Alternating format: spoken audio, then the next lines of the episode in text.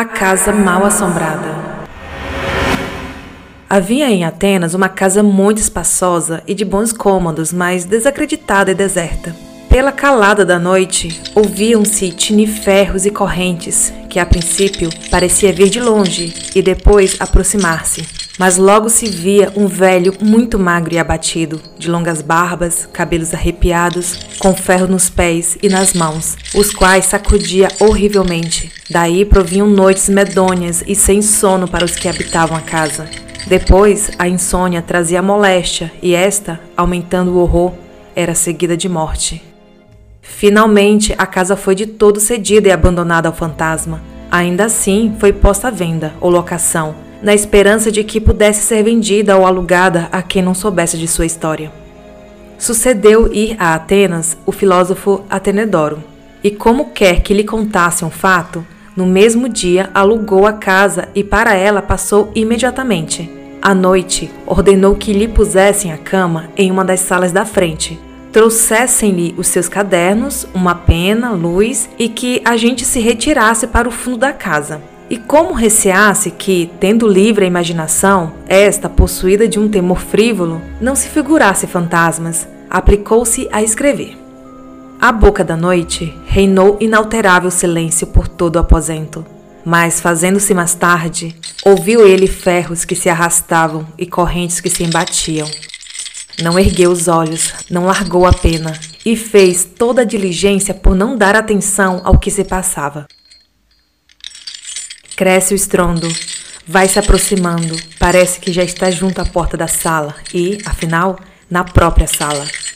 Atenodoro olha e contempla o espectro, tal qual o haviam descrito, o qual estava em pé, chamando-o com o dedo.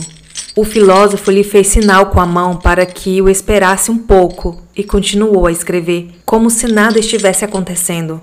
Continua o espectro com ruído, com as correntes que lhe faz soar ao pé dos ouvidos. Então, sem mais tardar, o filósofo levanta-se, pega a luz e segue-o.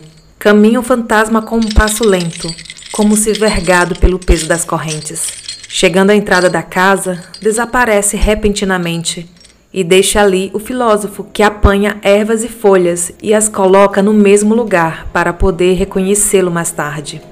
No outro dia, vai ter Atenodoro com os magistrados e suplica-lhes mandar cavar no lugar assinalado. Feito isto, acharam-se ossos ainda presos encadeados e nada de carnes, porque o tempo as consumira. Depois de cuidadosamente reunidos, sepultaram-nos com publicidade. E, feitos ao morto os últimos ofícios fúnebres, não mais perturbou o repouso da casa. Estou lendo esse relato a pedido de um ouvinte, o Guilherme Veloso, que enviou e-mail e anexou esse texto que não é da autoria dele, né? É um texto de. Ele colocou assim: relato de dois mil anos. Então, gente, essa Casa Assombrada foi escrito pelo Caio Plínio Cecílio II, também chamado de Plínio o Jovem, que ele foi um célebre orador, escritor, jurista. E esse texto, A Casa Mal Assombrada, ele consta na obra chamada Carta de Plínio Assura, e que eu achei interessante, né, que muitos estudiosos consideram essa obra, né, esse texto como a mais antiga história de terror. Então eu achei muito interessante narrar esse texto né, que mostra um texto bem antigo, né? O Plínio, ele nasceu em 61, 62 e faleceu em 114 depois de Cristo. Então daí vocês tiram né, a idade desse texto, um, é, um texto bastante antigo. E obrigada, Guilherme, por me mostrar que eu realmente não conhecia, né? Então, eu, como gosto de histórias de assombradas, então achei muito interessante é, ter acesso esse texto, né? Que por ser uma carta, né? Parece que ele não inventava as histórias, ele relatava a Sura, né? Que eu não sei. Eu até pesquisei quem é Sura, né? Deve ser uma pessoa, mas eu não descobri para falar aqui para vocês. E é isso. Eu espero que vocês gostem desse relato de quase dois mil anos.